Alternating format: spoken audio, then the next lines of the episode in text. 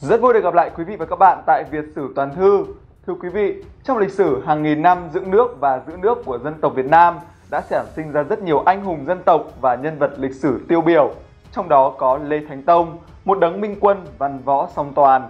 Ông không chỉ là vị vua trị vì lâu nhất trong lịch sử phong kiến Việt Nam, mà quan trọng hơn, trong 38 năm ngồi trên ngai vàng, ông đã làm dạng danh đất Việt và để lại cho hậu thế nhiều bài học, nhiều công trình đến nay vẫn còn nguyên giá trị. Hãy cùng xem Việt Sử Toàn Thư sẽ mang đến những thông tin gì về vị vua này trong video ngày hôm nay.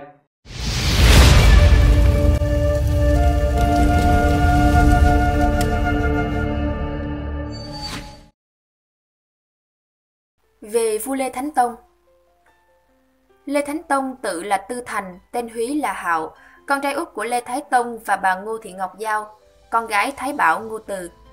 Lê Tư Thành sinh ra tại chùa Huy Văn, nay ở phía trong ngõ Văn Chương, phố Tôn Đức Thắng, hàng bột cũ, Hà Nội. Sống giữa chúng nhân gian từ nhỏ đến năm lên 4 tuổi.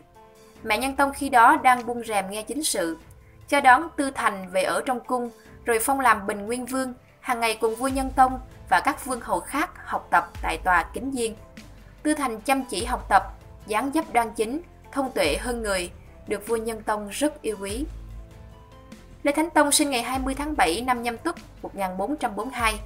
Ngày 6 tháng 6 năm Canh Thìn 1460, các quan đại thần phế truất nghi dân, rước Tư Thành lúc đó mới 18 tuổi lên ngôi vua. Lê Thánh Tông hết lòng chăm lo việc nước, mở khoa thi, kén chọn hiền tài, khuyến khích sản xuất nông nghiệp, mở mang ngành nghề, mở rộng giao lưu buôn bán, ban hành chế độ quân điền, coi trọng việc bảo vệ biên giới quốc gia. Bản đồ biên giới quốc gia Đại Việt được hoàn thành dưới triều Lê Thánh Tông. Bộ luật Hồng Đức nổi tiếng mang niên hiệu vua Lê Thánh Tông, còn cho đến ngày nay là một trong những bộ luật hoàn chỉnh và có nhiều điểm tiến bộ nhất dưới thời phong kiến nước ta.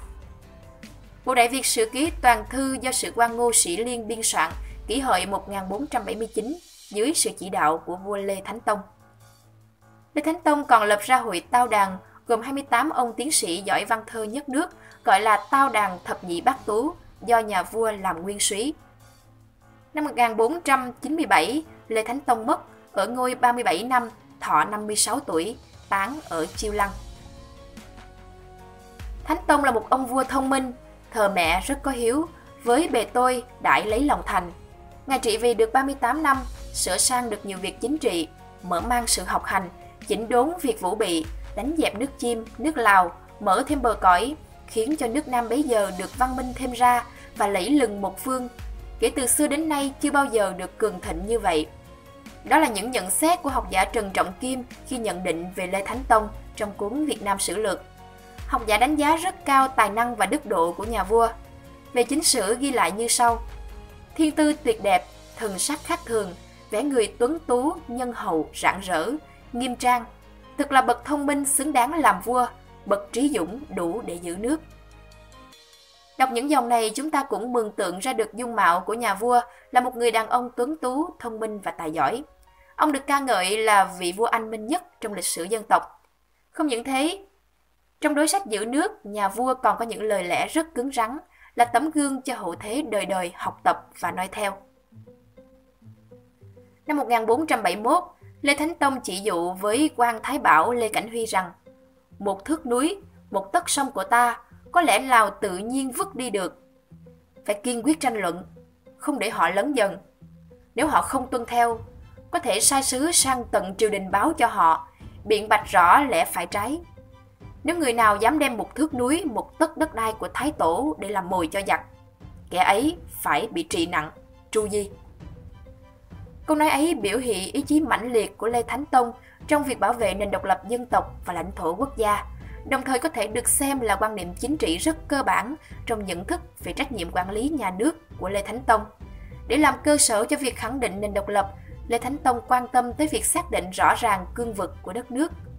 Quốc triều hình luật, Bộ luật Hồng Đức công bố năm 1483, có điều khoản 74, 88 về bảo vệ đất đai ở biên giới như sau. Những người bán ruộng đất ở biên cương cho người nước ngoài thì bị tội chém. quan phương xã biết mà không phát giác cũng bị tội. Những người đắng tre chặt gỗ ở nơi quan ải thì bị xử tội đồ. Đồ là đầy đi làm khổ sai. Tên tuổi và sự nghiệp của Lê Thánh Tông gắn chặt với một giai đoạn phát triển cường thịnh của đất nước. 38 năm làm vua, ông đưa Triều Lê phát triển tới đỉnh cao về mọi mặt, chính trị, xã hội, kinh tế, an ninh quốc phòng, văn hóa. Lên ngôi trong lúc triều đình nhà Lê đang lục đục mâu thuẫn, đức vua đã quan tâm đến việc nội trị, an dân, nên nhanh chóng chấm dứt tình trạng phe phái trong cung đình, khẩn trương tổ chức xây dựng đất nước với một tinh thần cải cách mạnh mẽ và tháo bạo. Trong 38 năm làm vua, đất nước đã có 501 người đổ trạng nguyên, tiến sĩ. Ông khởi xướng lập nhà bia tiến sĩ và tiến hành dựng bia để ghi danh, tôn vinh những người tài và đức của dân tộc Đại Việt ở Văn Miếu Quốc Tử Giám để các thế hệ triều đình sau này tiếp tục bổ sung những tấm bia vinh danh mới. Các tác phẩm Đại Việt Sử Ký Toàn Thư của Ngô Sĩ Liên, Hồng Đức Quốc Âm Thi Tập, Hồng Đức Thiên Hạ Bản Đồ, Thiên Nam Dư Hạ là những tác phẩm văn hóa tiêu biểu của triều đại Lê Thánh Tông. Nói tới công lao của ông với nền văn hóa dân tộc, không thể không nói đến một việc ý nghĩa trong lịch sử mà ông đã làm. Đó là việc ông đã minh oan cho Nguyễn Trãi, cho siêu tầm thơ văn của Nguyễn Trãi đã bị tiêu hủy thất lạc sau vụ án Lệ Chi Viên. Truy phong cho Nguyễn Trãi làm đặc tiếng kim tử Vinh Lộc Đại Phu và bổ dụng người con trai còn sót lại của Nguyễn Trãi là Nguyễn Anh Vũ làm đồng tri châu và cấp cho 100 mẫu ruộng làm nơi thờ cúng. Lê Thánh Tông đã cho tạc bia về Nguyễn Trãi, ức trai tâm thượng quan khuê tảo, tấm lòng ức trai sáng tựa sao khuê. Lê Thánh Tông còn là một nhà thơ lớn, không chỉ làm thơ mà vua còn sáng lập ra hội tao đàn thập nhị bát tú, gồm 28 học giả giỏi nhất Đại Việt thời bấy giờ. Thơ Lê Thánh Tông có giá trị cao về nội dung tư tưởng. Qua thơ ông, chúng ta thấy được một nhân cách lớn, một tâm hồn gắn bó mật thiết với nhân dân, với non sông đất nước, với truyền thống anh hùng của dân tộc, của tổ tông. Đọc thơ ông, thấy được khí phách một thời của dân tộc đang vươn lên, đầy hào tráng. Các tác phẩm của ông để lại rất phong phú, gồm 9 tập thơ chữ Hán, hàng trăm bài thơ chữ Nôm và văn xuôi hiện còn được chép trong các tập. Thiên Nam Dư Hạ, Minh Lương Cẩm Tú, Quỳnh Uyển Cửu Ca, Cổ Tâm Bách Vịnh, Thập Giới Cô Hồn Quốc Ngữ Văn. Thời trẻ, Lê Thánh Tông với thiên tư thông minh và rất chăm chỉ học hành, thể hiện con người có chí khí lớn. Khi ngồi vào ngai vàng với bao nhiêu công việc, nhưng nhà vua hầu như không lúc nào tay rời khỏi cuốn sách và sao nhãn công việc. Lòng vì thiên hạ những sơ âu, thay việc trời dám trễ đâu, trống dời canh còn đọc sách, giết xế bóng chữa thôi chầu. Cuộc đời và sự nghiệp của vua Lê Thánh Tông có rất nhiều điều vĩ đại mà ông đã làm được. Sau này, sử gia Ngô Sĩ Liên hết mực khen Lê Thánh Tông là vua sáng lập chế độ, mở mang đất đai bờ cõi khá rộng, văn vật tốt đẹp, thật là vua anh hùng tài lược. Ông là người đóng vai trò quan trọng đưa đất nước đi vào thời kỳ ổn định, kỷ cương bằng việc kết hợp hài hòa lễ trị và pháp trị. Ông có tầm nhìn chiến lược khi một mặt giữ vững cương thổ phía Bắc, mặt khác mở mang lãnh thổ xuống phía Nam, nâng cao vị thế Đại Việt. Thứ nhất, ông có công lớn trong việc mở rộng lãnh thổ dân tộc. Năm 1470, vua Champa là Bàn La Trà Toàn. Một mặt cầu viện nhà Minh, mặt khác xuất 10 vạn quân ra cướp Hóa Châu. Để chấm dứt sự quấy phá của Champa, Lê Thánh Tông thân chinh đem 26 vạn quân đi đánh Champa. Vua vẽ ra bản đồ Champa để biết rõ những nơi hiểm yếu của vương quốc này. Vua Trà Toàn bị đánh bại. Sau chiến thắng, Lê Thánh Tông cho một số quân đóng tại kinh đô của Champa chứ không rút về hết như trước nữa. Trong khi vua Lê Thánh Tông đánh vào kinh đô Champa, thì một viên tướng của Champa là Bố Trì Trì đem quân chạy về phía nam đèo cả, tự lập làm vua, xin được sắc phong và nhà Lê đồng ý. Với ý định tạo ra sự yên ổn lâu dài ở phía nam, vua Lê Thánh Tông cắt phần đất ven biển từ đèo Cù Mông tới đèo Cả hay Đại Lãnh, lập nên một nước riêng gọi là nước Hoa Anh, lấy lại phần thượng nguyên ở phía tây Hoa Anh, vùng treo reo để lập nước Nam Bàn. Như vậy, bằng việc xuất quân đánh vào kinh đô Đồ Bàn, vua Lê Thánh Tông không những lấy lại được vùng đất Đà Nẵng, Quảng Nam, Quảng Ngãi ngày nay, mà còn mang về cho lãnh thổ Đại Việt một phần đất Bình Định, biên giới Đại Việt về phía Nam kéo dài đến đèo Cù Mông. Thứ hai, đưa Đại Việt trở thành quốc gia hùng cường trong khu vực. Việc đầu tiên mà Lê Thánh Tông làm sau khi lên ngôi chính là xây dựng cho mình một bộ máy rường cột hoàn chỉnh. Vua Lê Thánh Tông ít sử dụng con cái của các bậc trung thần có công trước đó mà chú trọng sử dụng nhân tài được đào tạo nho học đương thời. Câu nói hiện tài là nguyên khí của quốc gia do thân nhân trung biên soạn, chính là vào thời đại thịnh trị của Lê Thánh Tông. Điều này giúp cho vua Lê Thánh Tông có toàn được những người tài như Quách Đình Bảo, Phan Phu Tiên, Thân Nhân Trung, Ngô Sĩ Liên, Lương Thế Vinh, Vũ Hữu, Đỗ Nhuận, Nguyễn Quang Bật. Họ là những người tài giỏi thực sự, chẳng con ông cháu cha gì hết. Ở đó cùng với ông, tất cả cùng nhau góp trí tuệ để xây dựng một Đại Việt hùng cường và giàu mạnh. Vì mặt vũ khí quân sự, theo các sử gia, dưới thời Lê Thánh Tông đã có nhiều tiến bộ vượt bậc, do vốn có các kỹ thuật và sáng chế cùng kỹ năng chế tạo vũ khí cực kỳ tinh xảo của Đại Việt thời nhà Hồ về vũ khí tầm xa như hỏa thương, hỏa hổ, súng thần công, hợp với vũ khí khá tân tiến thu được trong các cuộc kháng chiến với nhà Minh, đã tạo nên cho Đại Việt một kho vũ khí đa dạng và hùng mạnh, có thể vượt xa vũ khí châu Âu cùng thời về sát thương và chất lượng.